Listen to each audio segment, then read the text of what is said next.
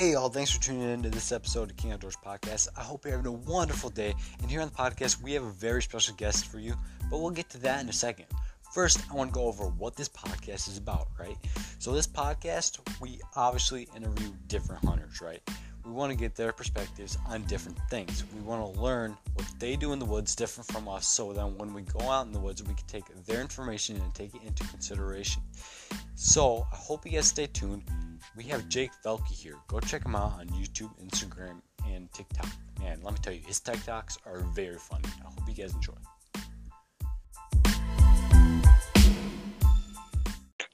All right, guys, I just want to say thanks again for tuning in to this episode.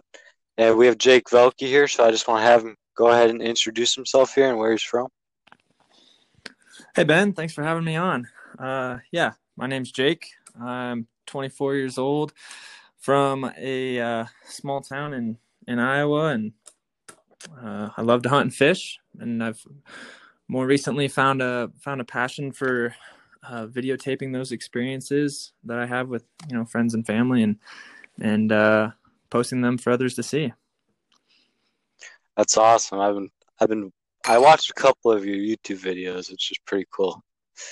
Uh, but another thing I want to ask you is how how were you introduced to hunting, and how old were you when first got introduced? Oh man, well, I was I was first introduced probably it would have been first or second grade. I got my first BB gun. Uh, my dad is a is an avid outdoorsman. He hunts and fishes and has doing been doing that his whole life. So he was kind of the the start that um, you know sparked that flame for me and uh, showed me the ropes. So yeah, he got me my first BB gun and just shooting that in the backyard. Uh, it was it was such a blast and there and uh, was able to go out on some hunts with him at an early age and and not bring a gun and just kind of see what it's all about and experience experience it with him either from the blind or uh, walking behind him and so yeah that that's pretty much what got it got it going for me and uh, where it started. Oh, dang, it's pretty cool. So, have you been hunting in Iowa since you first started? Yeah, uh, I, have basically been hunting in Iowa until I moved to uh, Missouri for college. So I went to college down there and was able to get in-state licenses with uh, with my school permit or my school ID. Me and a bunch of buddies down the wild on deer hunt and, and different things down there, turkey hunt. So that kind of sparked it for letting me realize that you can, you know, travel to other states and, and hunt. Um, and so then, you know, during my summers of college, I, I got a job out in Utah and, uh, you know, really enjoyed it out here and noticed the, the big game hunting and that. So I started buying tags out in Utah and, uh, just kind of slowly from there. Oh, wow.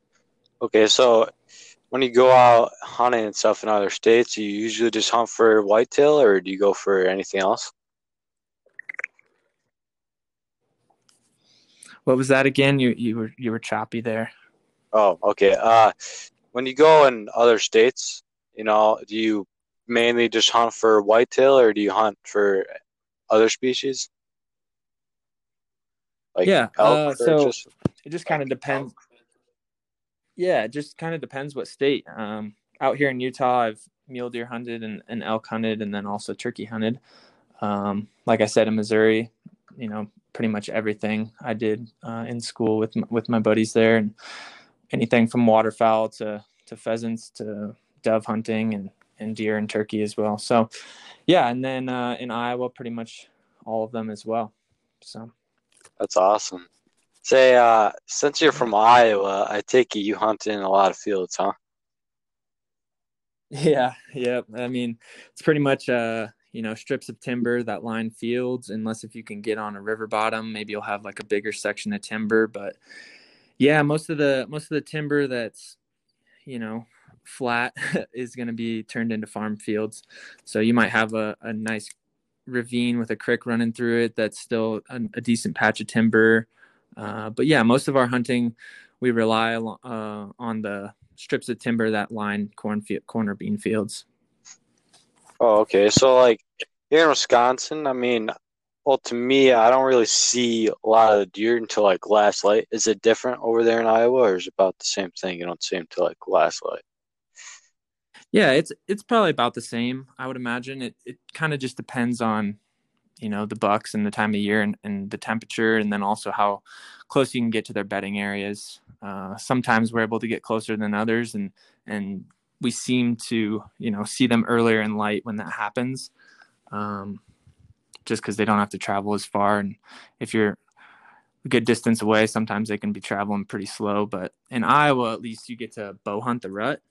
And so that's what, you know, that's the time that most of the time that we spend in the tree. You know, I'll, I'll do an all day sit, maybe my brother or, or my dad. And so during the rut, you're having action all day. And um, yeah, so I would say, yeah, majority though, when you're not during the rut, you're gonna it's gonna be those last couple couple hours of sunlight or, or right there in the morning. Mm-hmm. Yeah. So speaking of like the rut and stuff, do you use uh scent control like during that just specific time of the year versus other times of the year? Uh, not season, really. I. Yeah, I mean, my brother it does once in a while, and I know my dad like they'll spray down, and um, my brother bought some some shampoo this year to try out, but you know, I I like to play the wind, and I also, if I'm doing an all day sit, I bring food, and it can get to be a lot if you're trying to scent control on top of that, and then bringing my camera gear and and everything. So the scent control kind of falls to the wayside for me, and I I try to just play the wind in my favor. Um, I've just I've just seen it too many times to where you can you can do all that work and you know it just takes one thing for them to catch a whiff of. Um, and, and blow. So, yeah, I, a lot of people do swear by the scent control, and it's just something that I don't put that much effort into. Yeah. So, me myself, I don't think it fully ever gets rid of you know your scent. Like, I don't think there's anything you could possibly do to get rid of your scent completely. but yeah. I do use scent control, but like I just spray myself down and you know call it good, and I still take the wind in my favor and stuff. And basically, I guess I would say, I guess I don't, I don't really know what I was going with that, but anyway, yeah, and like ozonics stuff like that. I don't use ozonics myself. I know people do, and people even put stuff in buckets. I know uh, first podcast I came out with uh, with Coda. He puts I forgot what's called. He puts it in a bucket and like washes his clothes in there. But uh, speaking of the rut as well, do you use any calls? Like, do you rattle or at all? Yeah, we uh, I rattle once in a while. My my brother, he's actually killed almost all of his bucks, um, grunting them in. So he's had some really good luck with his grunt call. Uh, I I need to probably grunt more. I get nervous about, you know, spooking them or, or, uh, you know, pushing him away. But man, he's had some really good luck with that. We, uh, we actually got on film this year. One of his that came in, um, you know, it was probably 80 yards away and he grunted at it a couple times and it just came in on a line. And it was pretty cool to see, see it play out for him that way. I know last year, archery season, he also grunted one in. Um, and then late season here, he actually grunted that same buck back across the field and, and actually shot it. So yeah, we oh, uh we use we use grunt calls probably more than anything. And then uh once in a while during the heat of the rut we'll, we'll rattle and stuff like that. Mm-hmm. Uh yeah, so I'm kind of the same way. I use uh a grunt calls and you know maybe I'll rattle once or twice during the rut and I usually don't call at all during early season. And I mean, late season, I don't really either. But like the peak of the rut is like to me the only time I really use them. So, but do you do you guys uh do you guys like do like say if you're sitting together, do you guys like rattle and grunt at the same time or no? We haven't really tried that. Um, yeah, I I guess if I'm sitting with one of them, I, I focus on filming and uh, trying to just capture the experience and, and everything play out. Uh, but that's a that's a pretty good idea. You know, I haven't we haven't really tried that. Interesting. Yeah.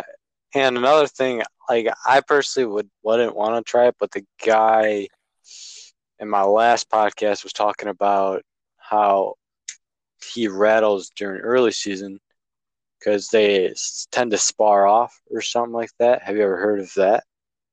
Yeah. Yep. Have you ever been success, successful with that? Uh, no, not really. You know, I uh, I've seen them fighting in the in the fields, and whenever I seem to rattle on the edge of fields, uh, since we don't really sit in the middle of a field in a blind or anything, we've been you know sitting tree stands and stuff. It doesn't really draw them to us close enough. You know, it'll draw them out into the middle of the field and kind of peek around, and, and, they'll be like, "Well, you know what? Who's out here? Who wants to fight?" Uh, but it it doesn't seem to bring them within bow range. Um, and so, yeah, we, we I haven't had good success with that, um, but I'm also you you know mostly hunting edges of cornfields and stuff like that, so they can see for a long ways. And when they come out there hearing rattling and they don't see two bucks sparring, um, you know, they kind of get weary of what's going on. Yeah, I see. So do you, you would you say you have would have to move a lot less while you're sitting in the field rather than in the woods?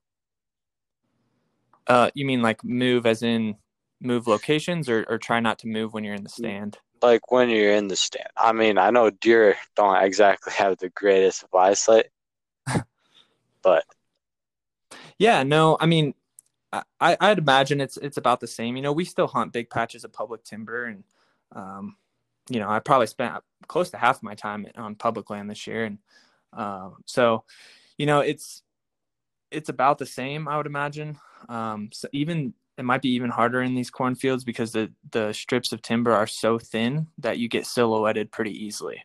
So they can see you on that back skylight, um, especially if the if the sun's at your back. Uh, they can really see any movement because you're a big shadow in the tree. Uh, whereas in a in a big patch of timber, sometimes you can blend in with those trees behind you. But when you're just on a, a thin fence row, uh, yeah, you can get silhouetted pretty easily. Oh, I see. I see. So, say when you do hunt uh, in fields versus the woods, you know, like word bombs, like you were saying, do you use the same type of stand? Yeah, you know, we we mix it up quite a bit. Um, this this was the first year I tried out a saddle. Uh, well, a version of a saddle. I actually used a, a rock climbing harness and uh, a tether, and just tethered myself to the tree. Uh, my brother actually has a, actual saddle, a bow hunting saddle, and so yeah, we we've tried those out this year. I also still used a climber, an old school climber, and then uh, I still have a, a, hanging stand that I hang with sticks, and so you know I, I bounce around between the three. It just kind of depends. We uh, we actually left a climber um, at like a base of a tree that we would use, you know, and and so you can just go to that spot and climb right up it if you know you want to hunt that area. Uh, and some of our other hanging uh, stands we also would just leave up. But yeah, most of the time if we're doing public, we're gonna go in with our saddle and, and hang it up quick and hang the sticks up and then get up in our saddle or um, if we're hunting a specific buck like my brother was this year sometimes we'll pull the setup every time just because we know we're going to go in and with a different approach uh, or move it around. So you know it, it really just depends on the scenario. Uh, i've i've grown fond of the the saddle hunting. I really like that. It was a light approach especially for me taking camera gear. Like if i'm hunting by myself that means i got to carry all my hunting equipment equipment to get into the tree and then also all my like camera gear. And so just having that saddle it, it, was so easy and um, I, I most of the time i wouldn't even bring a platform. So i'm just standing on my last stick and you know i'd be able to pull you know six eight hour sits with just standing on the top of my stick and it, it wasn't bad at all. And so you know that, that was really nice uh, to drop that weight this year. Really? So that you're not uncomfortable at all, like in the saddle versus like a normal climbing stand or hang on stand? No, not really, man. Because most of the time in the stand, I, am a stander. Like I don't really like to sit. I just I've gotten trapped a couple years ago where I was sitting down, you know, bow on the hanger, and big buck walks through, can't get him to stop, and I, I can't get drawn back in time. And especially with the camera, like if I'm solo filming, uh, there's just a lot has to happen before you're taking that shot. And so I like to be ready at all times. And yeah, I, it's it's not bad. You're able to balance your weight out between the saddle and your feet, and so you can kind of give one another breaks, or you can uh, lean forward and put your knees on the tree. And so, you know, it takes some adjusting to get and get used to it, but yeah, man, it once you get that and it gets comfortable and you get your heights set to what you want and you know you just get used to hanging it up and you know how high you want it and how far you want your tether away and yeah it can be really comfortable and give you a lot of shooting angles and and makes it a lot easier to self film because if you're you know your camera arm is coming away from the tree it just gives you a better angle to be you know to move that camera and uh, be in place to still get a shot. Yeah that's awesome. I, i'm gonna have to try one of those yeah and like my, my climbing harness it was i think it was $39 so you know for $39 and then just any old tether you can tether yourself to a tree you know it's it's definitely worth it to have another option in your bag uh, to be able to climb up a tree and, and, and hang in there. So and i also like it because then you know if i find a spot it's easy to unclip and just get down and, and move to, on and sit on the ground or you know so sometimes in, in public land if i you know see a couple deer following a different trail um, and i still got an hour or so of light I'll, I'll bounce down out of the tree and just set up on the ground so yeah, it's, it's nice to give you give you some options and um, yeah, it really helps hiking in to get back into some of those public places as well. Dang, I'll have to. I'll definitely have to try one of those. Uh, so, does it uh, bother you at all that you're facing the tree at all? No, not really. You know, uh, like I said, it, it probably would take some time getting used to, and I don't even second guess that anymore. But yeah, that's a great question. You know, it's you set up in a way, or at least I set up in a way to where I know I'm, I'm left-handed, so I want to be shooting like towards my right shoulder. And so I set up with that side in mind. Like that's my ideal shot. So, you know, I'm, I'm setting up to where I'm kind of looking to the right of the tree and that's my shooting angle. Um, so yeah, it, I usually hang my stuff on the left side of the tree, camera on the left side, and and that's kind of how I play it. But I still know that I can get to a lot of those other shots. Um, you know, if you watch the guys from Tethered or the Hunting Public, and you know, there's quite a few people going to them now, and and you'll see some pretty cool videos of of how people can get, you know, a wide wide angle of a shot off, uh, rather than if your back's to the tree in a stand. You know, it's kind of tough to to get a shot back behind the tree like that where you can't really swing around it. Um, so yeah, I, have grown fond of it. Definitely takes some practice getting used to. Uh, my brother, you know, took his first shot this year out of one, and I don't think he had practiced out of it at all. And you know, I don't know if this was the reason or not, but we watched a a really nice buck walk. You know, like I said earlier, 80 yards plus right to us and it stopped at you know six or seven yards. So i mean he could have been shaking. That's a long ways to watch a really nice buck walk right at you but it was also i think his first shot out of a saddle and it can be different with that that strap connecting to you and it's kind of like in your line of sight a little bit with where you're drawing back and it's just you know you're you're tied in at the waist so it does give you more stability but it also takes time to get used to and uh, he ended up shooting high right on the deer and and hit it right in the shoulder blade and got about an inch or half inch of penetration. Um, so yeah, it it takes some time to get used to and, and definitely practice it out, try it out, you know. Yeah, I'll have to do that. Uh, so you were talking about that deer that you saw uh, come into like six or seven yards, but what's the farthest you would shoot on a whitetail? well, I would like to say you know 30 yards like that's what i set up for. That's you know my ideal boundary is 30 yards especially on an alert deer. Uh, but i have you know I, have a video on my youtube channel shooting one at uh, 53 or 54 or 55 somewhere around there uh, a doe, shooting her at that uh, range. So, you know, it, at times you just make exceptions and and I felt really confident in that situation and she was giving me a perfect shot and I was able to get in set uh, at my anchor positions and you know I feel comfortable probably to 60 is what I plan to for elk um, and so yeah I, I, feel comfortable to 60 but I never plan for that you know? I, I plan for 30 especially when I'm sitting in a tree. Uh, that's kind of my zones that I range and maybe the furthest that I would put a trail to me um, with hopes like ideal shot is that 20 yards you know? It gives your arrow time to straighten out. It, it puts the deer a little ways away from you you know? Like my brother shot this year you put a deer at seven yards and you climb you know 20 25 feet up in a tree that's a pretty steep angle to be able to to pass through the vitals you know mm-hmm. and so you know a, a, deer at 15 20 yards it, it just lessens that angle it's not as steep and it gives you a better shot through the vitals. Um, and like I said, it gives that arrow time to flatten out. And um, yeah, so so yeah, I'd say my window. I try and put it at 30 yards and and hope it is closer than that. Yeah. See, yeah, I'm kind of the same way, 30.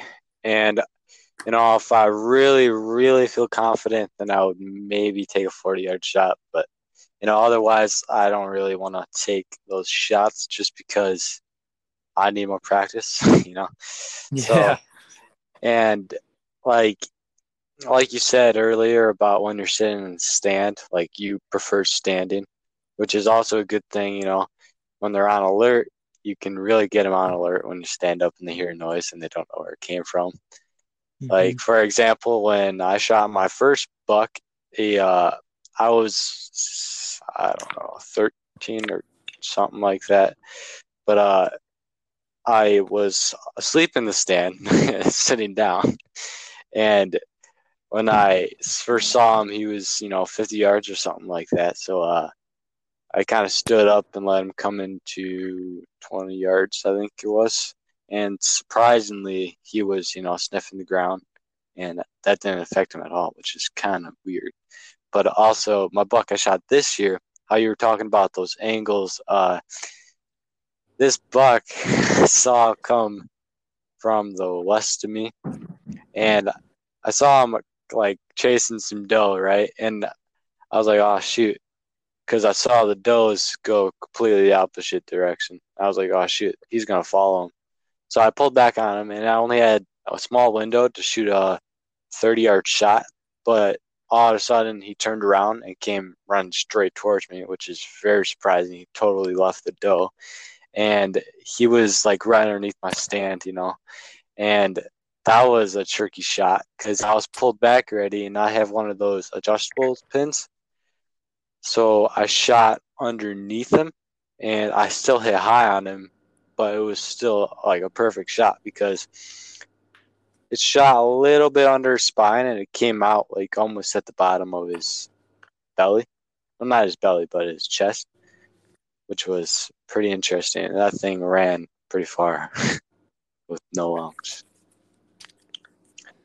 You got, but uh, oh, there you're back. You got pretty choppy through there, so I missed some of that. But oh, you did? Yeah, but man, that sounds crazy. Yeah, it it it was crazy. This year was in general a crazy year, just for the whole world in general. But uh, anyways, what do you do in the off season? Do you do any physical activity to prepare yourself? Uh, you got choppy there again. I think you asked if I got do any physical activity to prepare. Yeah, in the off season. You know, not not really. I uh, I I like to to do stuff throughout the whole year. I don't, you know, it's not like I specifically do it to prepare um, to hunt, you know, especially in, in, Iowa where you're, you know, you could be walking a half mile in and it's pretty flat ground. Um, but it's, uh, you know, I, I, like to, to stay active and, and I do work out, but I think it, you know, I don't base it off of like a, oh, this is gonna, I, I don't solely do it, I guess, to for the hunting benefit. You know, uh, a vast majority in my mindset is is for overall health and um, you know to to live a long life. And so, uh, but yeah, an, an, extra benefit of that is it does help when you're, you know, you're hiking on a mountain chasing elk or or trying to get to a good spot to glass up some mule deer. And so, yeah, I, I, do look at it like that. And uh, yeah, I, I like to do it, uh, you know, th- throughout the whole year, and it helps me stay sane and uh, feel like I'm I'm doing something so that at the end of the day, I, there's a you know a reason to go to bed and you feel tired and, and feel like you've you've had a good day. Yeah, right. So, do you pull your bow back like during the summer at all, or do you just take it out like a couple months before the season and send a couple arrows? Or I try to shoot it, you know, throughout the whole year. Uh, probably the least I shoot it, which is the worst thing, is is probably during the season. You know, I spent you know spent so much time in the tree or getting home and editing footage or, or you know clearing memory cards charging batteries and it's just a draining day when you're when you're waking up super early and most of the hunts that I went on this year in Iowa at least it's an hour drive to my stand or to the spot and then I got to hike into my stand so you're looking at being there an hour and a half before you even you know even first light. So it's a draining day. Uh, and so yeah the the least I probably shot my bow is during season. And, and that's you know kind of the opposite of probably how it should be, and it's just sometimes how it falls.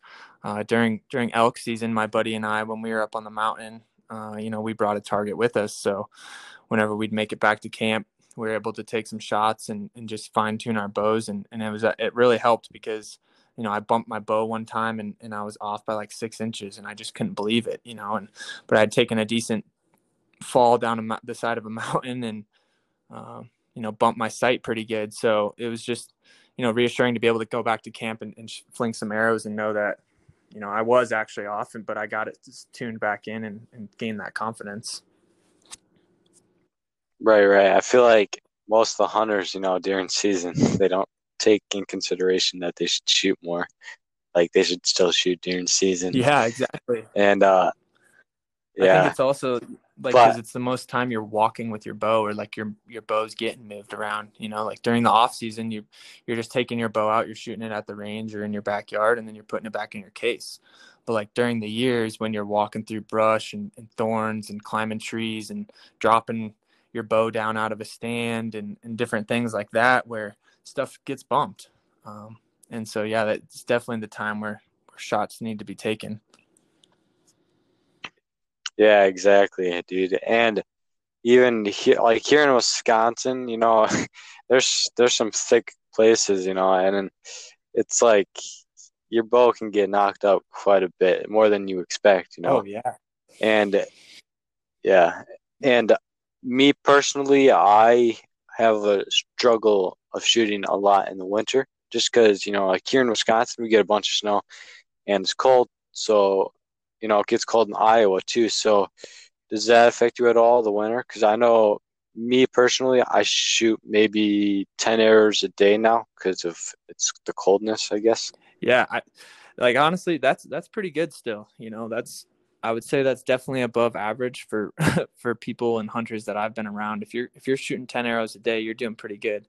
Um, so yeah, I would I would say it, it does play into effect. You know, when it's nicer out, it, and especially like a, a nice fall evening, you can sit there and it's it's pretty nice to to fling a bunch of arrows.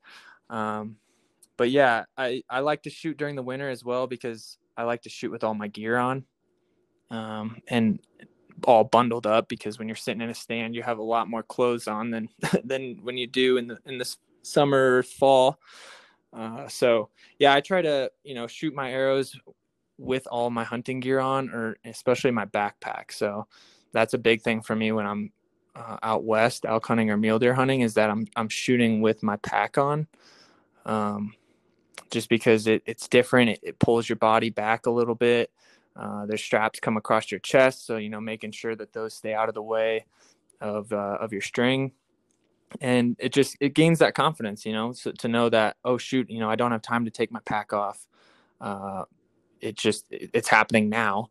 And uh, to know that you have that confidence that you've taken some shots with that setup on and, and that you still feel comfortable with it. Yeah right exactly. And you shoot from stands too. I take it like when you practice. You know, me personally, once in a while, you know, I'll just grab a target and run out to one of the stands we have and just send a couple arrows. You do that at all? Do, do I shoot from a stand? Yeah, I, I, like practice. yeah, I like to shoot from elevated surfaces, uh, but I would say majority of my arrows are not, just due to the convenience of of shooting in the backyard or or wherever uh, I have available. Right, right. Yeah, so, same here. So basically, I shoot a lot, like a lot more, obviously on flat ground. But well, we have a little hill in the backyard here, so I usually just go on the top of the hill and shoot. Oh But yeah, that's perfect. other than that, you know, I go out maybe I don't know three or four times during the summer, and that's about it. Yeah. But uh, yeah. And so speaking of shooting, what kind of what kind of bow you shooting? Uh, right now, I'm shooting a, a mission by Mathews. So it's uh one of their. It's kind of like an entry level bow. I it was my first bow I've gotten, and I've loved it so much. I've just stuck with it, and you know, instead of upgrading my bow, I've been upgrading camera gear. Um, but yeah, I would I would say here in probably this next fall or the one after that, I'll probably upgrade to a to a you know a nice Mathews. hmm Yeah, that's what I'm shooting. A Mathews uh, Mission Craze. If you ever Yeah. that. Yep. Yeah. How do you like it? So uh, what I I like it. You know, it has a very wide range, and it was my first bow too I've ever gotten, and it has you know range from when you are a little kid and you can go all you can have this bow for the rest of your life. You know, it goes. I don't know the draw length exactly. I know it goes up to 32 inches, and the weight goes from like 20 pounds to 70 Yeah. pounds. So it's a pretty big range. So yeah, I think it's a very good youth bow, and someone can easily grow up with it, especially if you're not that big into hunting. Yeah, exactly. And and you know those bows, they shoot better when they're we're fully maxed out in weight, like draw weight as well. So it's only going to get more accurate as you as you uh, crank it up. Yeah, exactly. So uh, what release you shooting? Oh man, I think it's just uh, I don't even remember the brand, but it's a it's a like a wrist release where it, it uh, buckles onto my wrist, and I've looked at you know getting a, a silverback or um, like a back tension release or a thumb release and stuff like that, and uh, I just just haven't made the jump to it yet. Um, you know, I feel super confident in my my setup, and so I'm kind of one that where if it ain't broke, don't fix it. You know, and um, Yeah, for yeah. I, you see so many different people out there that shoot different things, and I want to try them, and I just don't don't have the time. I've I've found to you know put that in place. And this off season, I would like to to get either the silverback or a, thumb release there from Nock On, or um, some sort of back tension release, and try that out. Um, but yeah, I mean, you you look at like someone like Cameron Hanes, he shoots still shoots a wrist release and the man kills elk like it's nothing. So, you know, it's it's just your your personal preference. But what about you? What are you shooting? Uh, right now I'm shooting a wrist strap. It's a, uh TruFire, and Okay. you know, I used I grew up, you know, shooting wrist straps, but then uh, last couple of years I've been using uh, it's like a Tru-Ball Pro Max or something like that, and I, I love I love them like handhelds, but especially with uh, back tension. Me myself never shot a back tension, but I would like to. But that's something I, I personally don't think I would ever use like in the field, like while I'm hunting at all, just because I feel like, you know, you're not paying attention, you're moving around trying to get a good angle, and you know, you're pulled back, and all of a sudden it goes off. So yeah, I would take a thumb button in the woods for sure, not a back tension. Yeah.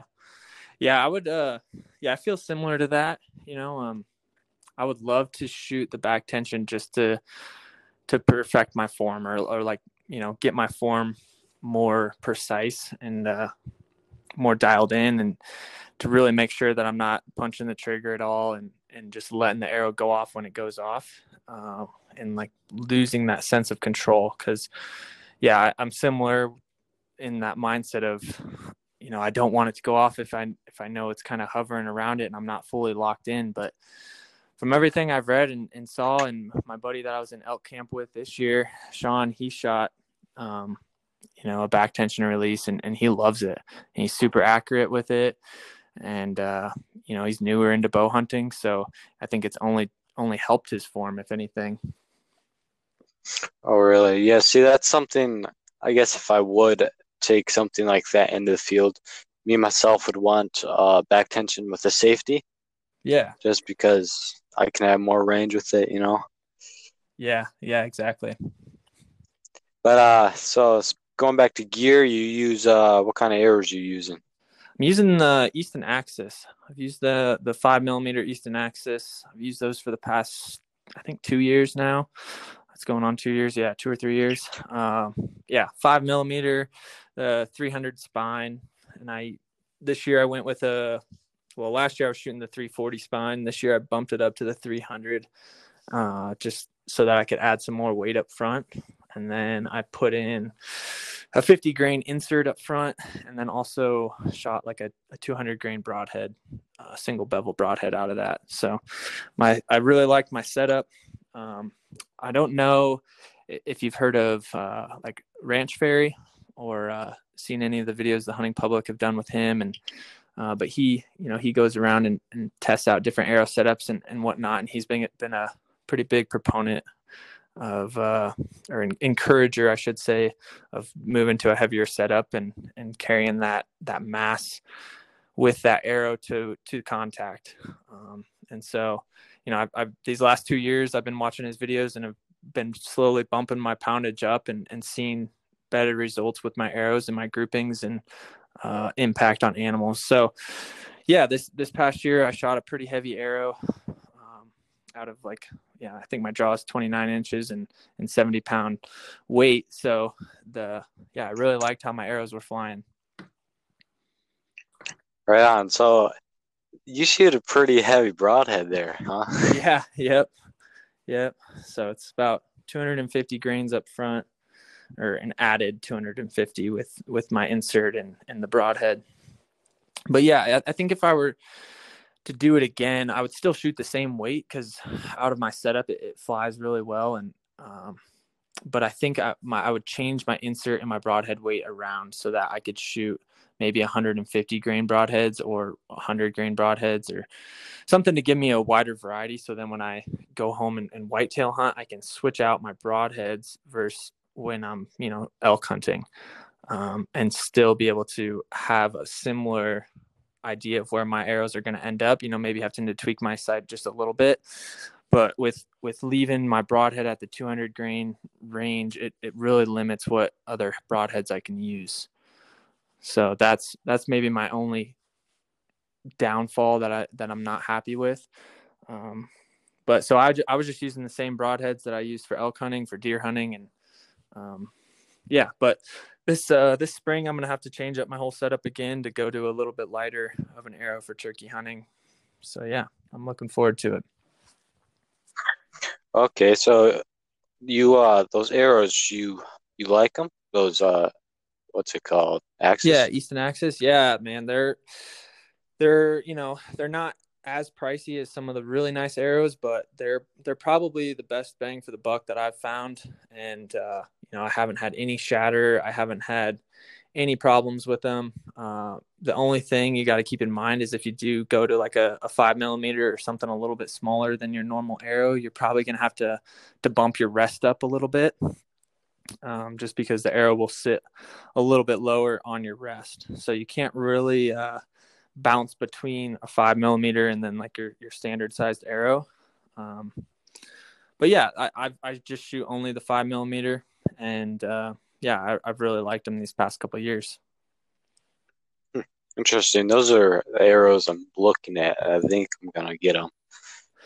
So. Yeah, I I messed around with them quite a bit this year.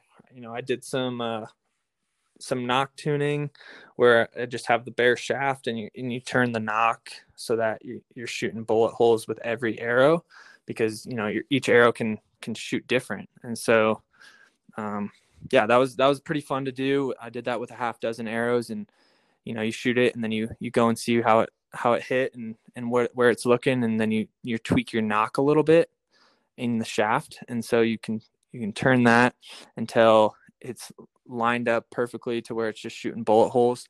Um, because on your spine of your arrow, it some there's a part in it where it's overlapped a little bit, and that part is going to be more rigid.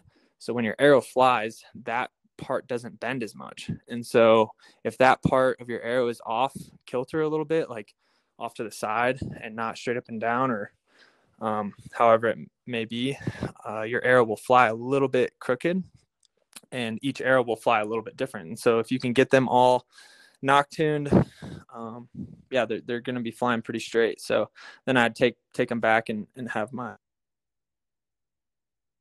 I, I really enjoyed messing around with them this year.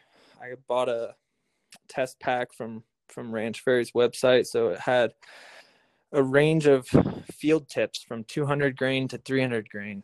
And it allows you to you know switch them out and and really see which weight up front shoots best out of your arrows.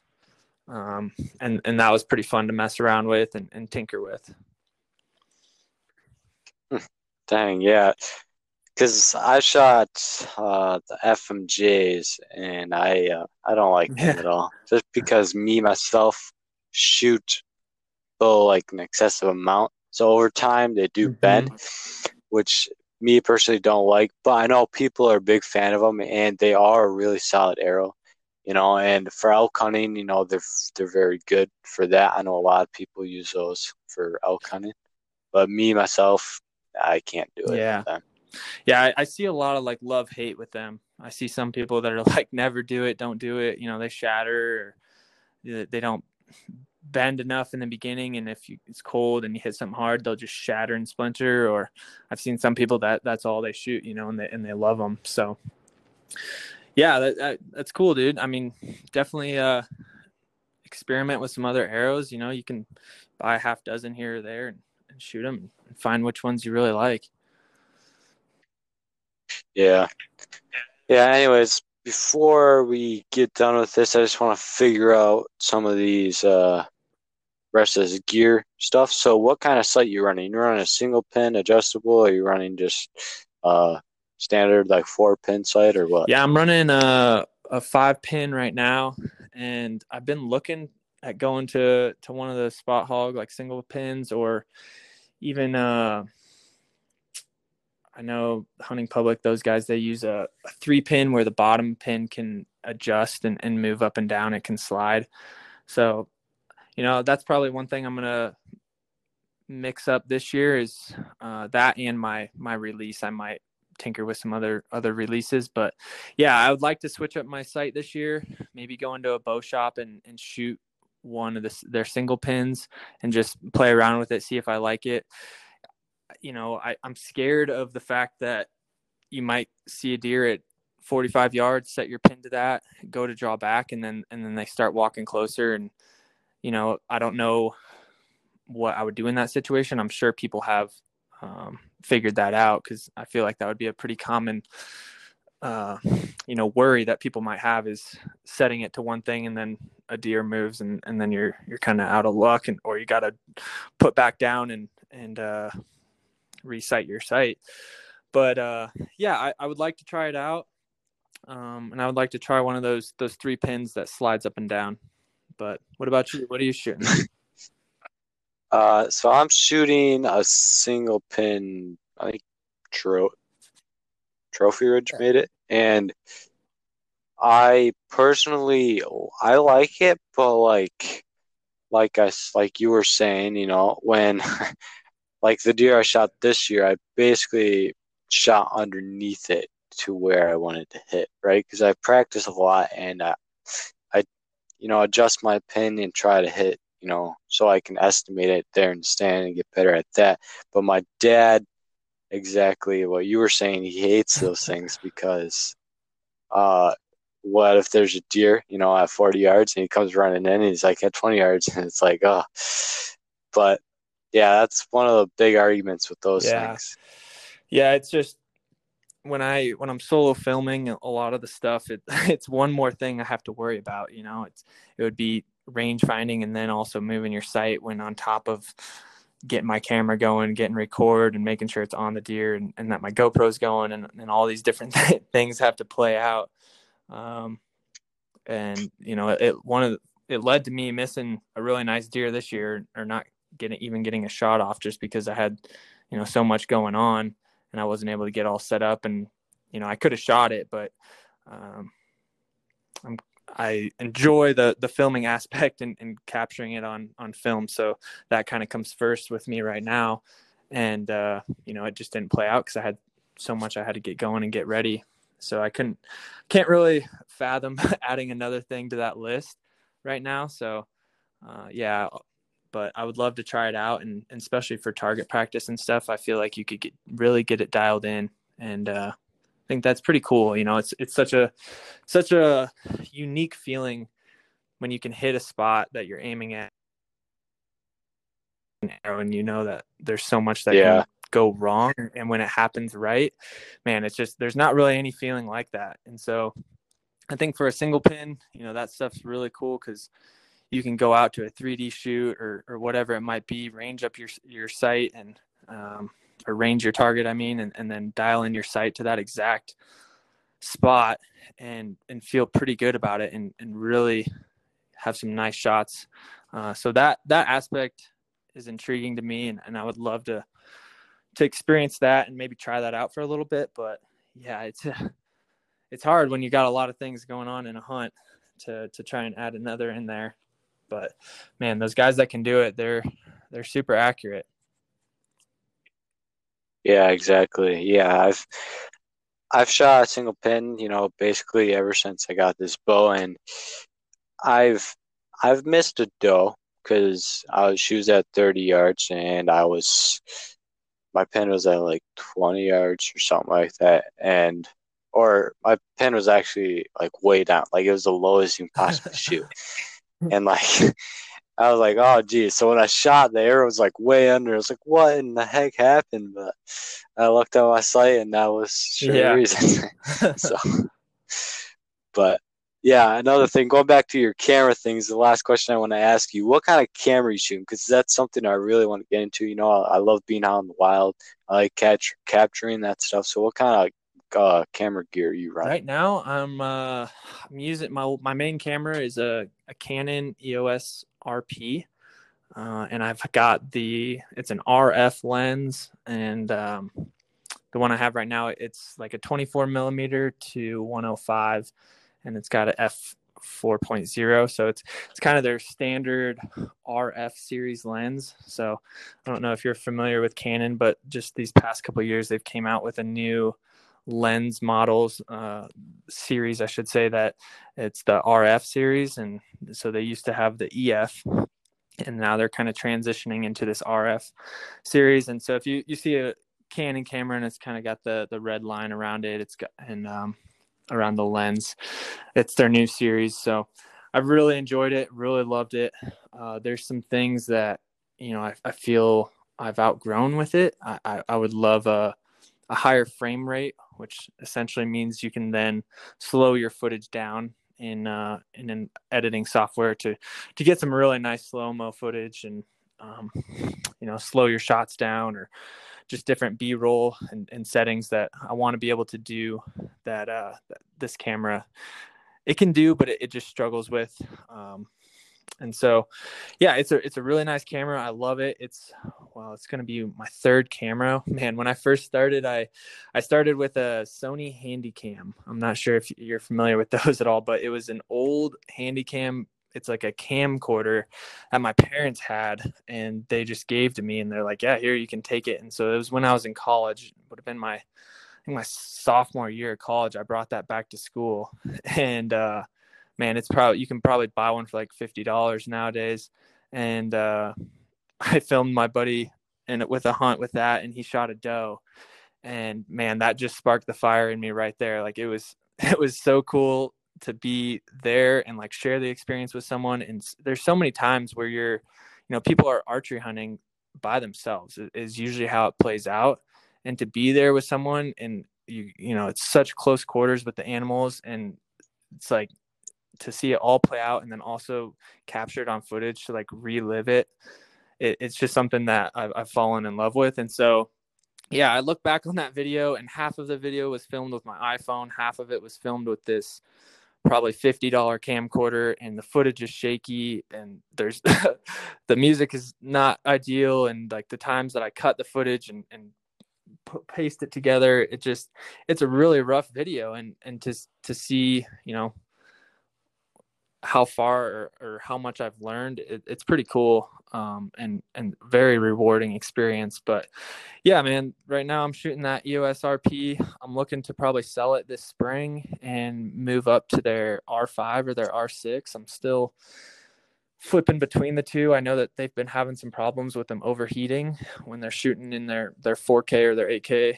Um, so maybe I'll wait and see if they come out with any updates or software updates or suggestions on how to keep them from overheating. I'd probably only shoot at the max in 4K anyways. So, um, but yeah, it, that's where I'm at right now. Um, that's pretty cool that you're looking to get into it. Do you do you know anything like about cameras, or have you been looking at getting one, or in the uh, in the air about it?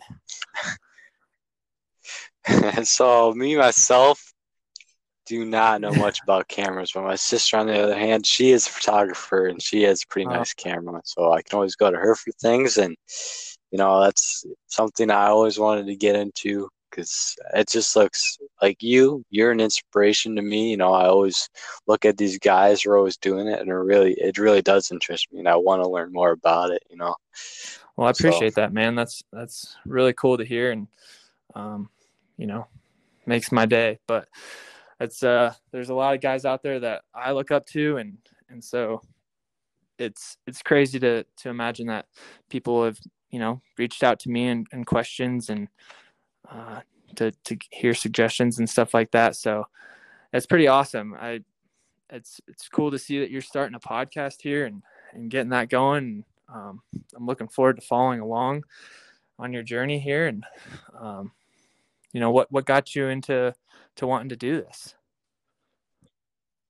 You know, so I've grown up hunting, you know, my whole life, and uh, looked up to my grandpa, who's a very good hunter, and I've always looked up to, you know, like the hunting public and stuff like that, MeatEater, uh, you know, stuff like that, and the podcast I really started because I started listening to Remi Warren which really made me get into this. And uh, the Hunt Free, go you guys can go check him out. He's he's pretty good at things like that. And when I listened to his podcast, I was like, oh, I should try this out. So I hit him up and learned how to do it, and here I am today. That's awesome. That's awesome. I like it. I want to keep keep doing it. That's yeah. really cool. So it's cool when people you know take chances and, and take steps like that to you know you never know what's going to happen and and you don't know what's what's going to come from this. And you know all you can do is give it your best. And yeah it's inspiring to see people take chances like that. Right man. And like if you you if you ever want to start a podcast i would recommend what i'm using right now anchor. It's it's very easy and i love it and automatically uploads this podcast to every podcast platform out there basically which is really nice and easy. So I just to wrap this up, I just want to say thank you very much for uh, being on this podcast. You know, uh, I follow along with your YouTube videos, your TikTok videos. Very funny, by the way.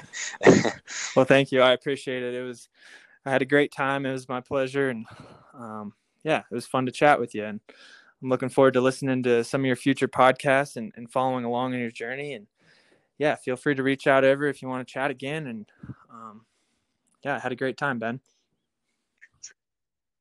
So yeah, thanks, man. Uh, keep yeah, doing what you're doing. Cool. All right. I hope all you guys out there listening enjoyed this podcast, and I hope you have a good day. Boop, boop, boop.